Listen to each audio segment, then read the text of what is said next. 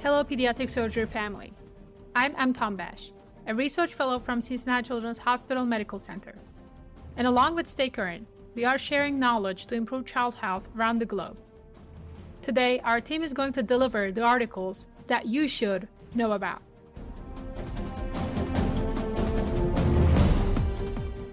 We have four papers today. First three of them are from Journal of Pediatric Surgery, and the last one is from Pediatric Critical Care Medicine. We don't have much time, so let's start.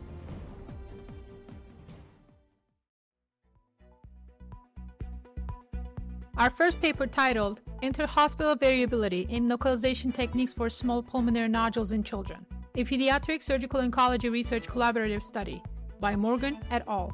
And this paper is summarized by Ellen Cisco. She's a research fellow at Cincinnati Children's Hospital. This is a study from the Pediatric Surgical Oncology Research Collaborative, or PSORC. They wanted to see how different institutions are localizing small pulmonary nodules in kids and if they have different outcomes based on the methods.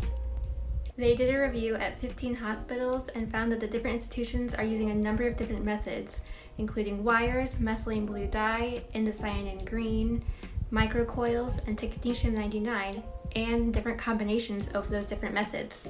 They found that there was no significant difference in the success of localization between all of the different techniques.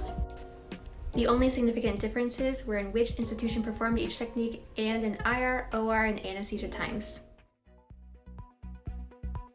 Great! Moving to the next one. Our second paper is Same Day Discharge Following the Nuss Repair, a comparison by Reddick et al. This one is summarized by Rod Gerardo. He spent two years as a research fellow at Cincinnati Children's Hospital, and he's currently a general surgery resident at Wright State University. In this single institution prospective study, the researchers looked at about 40 pediatric patients who received a Nuss bar repair for their pectus excavatum. All of the patients received a perioperative ERAS pain protocol. So, what did they find? 92% of the patients were discharged on postoperative day one. On top of that, there was a reduction in the total number of morphine equivalent doses that the patients received without any difference in their pain scores at the time of discharge. This is awesome, Rod. Now, our third paper of the day Transamniotic stem cell therapy for intrauterine growth restriction, a comparison between placental and amniotic fluid donor mesenchymal stem cells, by Whitlock et al. This paper is summarized by Cecilia Hijena. She is also a research fellow at Cincinnati Children's Hospital. This is a preclinical study made by Boston Children's Hospital and Harvard Medical School. Aim was to see if mesenchymal stem cell or MSC based transamniotic stem cell therapy can reduce the inflammation of the fetal brain in intrauterine growth restriction. So for this, they create an intrauterine growth restrictions and they divided the patients into four groups. One remained untreated the second one received only saline. The third one received transamniotic stem cell therapy. And the fourth one received the same mesenchymal stem cells but with a prime. The overall survival was 75%.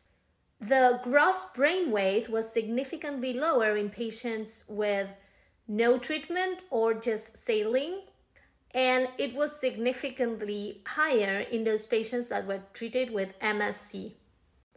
The TRASCET prime group revealed significantly lower levels of TNF alpha and interleukin beta in their brain. So it seems that prime TRASCET reverses some of the central nervous system effects of intrauterine growth.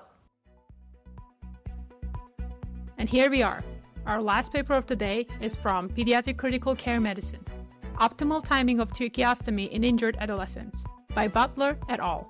And this paper is summarized by Brittany Levy. She's a research fellow at Cincinnati Children's Hospital as well.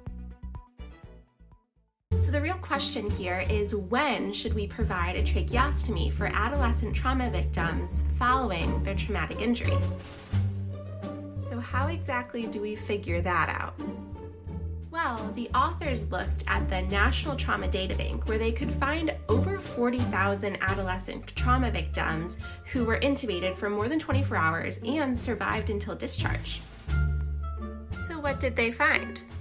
Well, first, they broke it up into kids that had a TBI or a non TBI, and they looked at both three and seven days for tracheostomy. So, at three days, there was really no difference in overall hospital length of stay, but in kids that didn't have a TBI, they had a decreased ICU length of stay if they had a tracheostomy before three days by about 16 days less than the ICU. That's a lot. Similar trends were seen for all children, regardless of TBI or non TBI status, for if they received a tracheostomy before seven days of intubation. Check the link in the description below to read each paper. We hope you liked this episode. Please follow us on social media, give us a rating, and subscribe to our YouTube channel. And don't forget to download our Stay Current app on App Store or Play Store for more content. Thank you for listening. Cincinnati Children's Hospital and Stay Current are sharing knowledge to improve child health around the globe.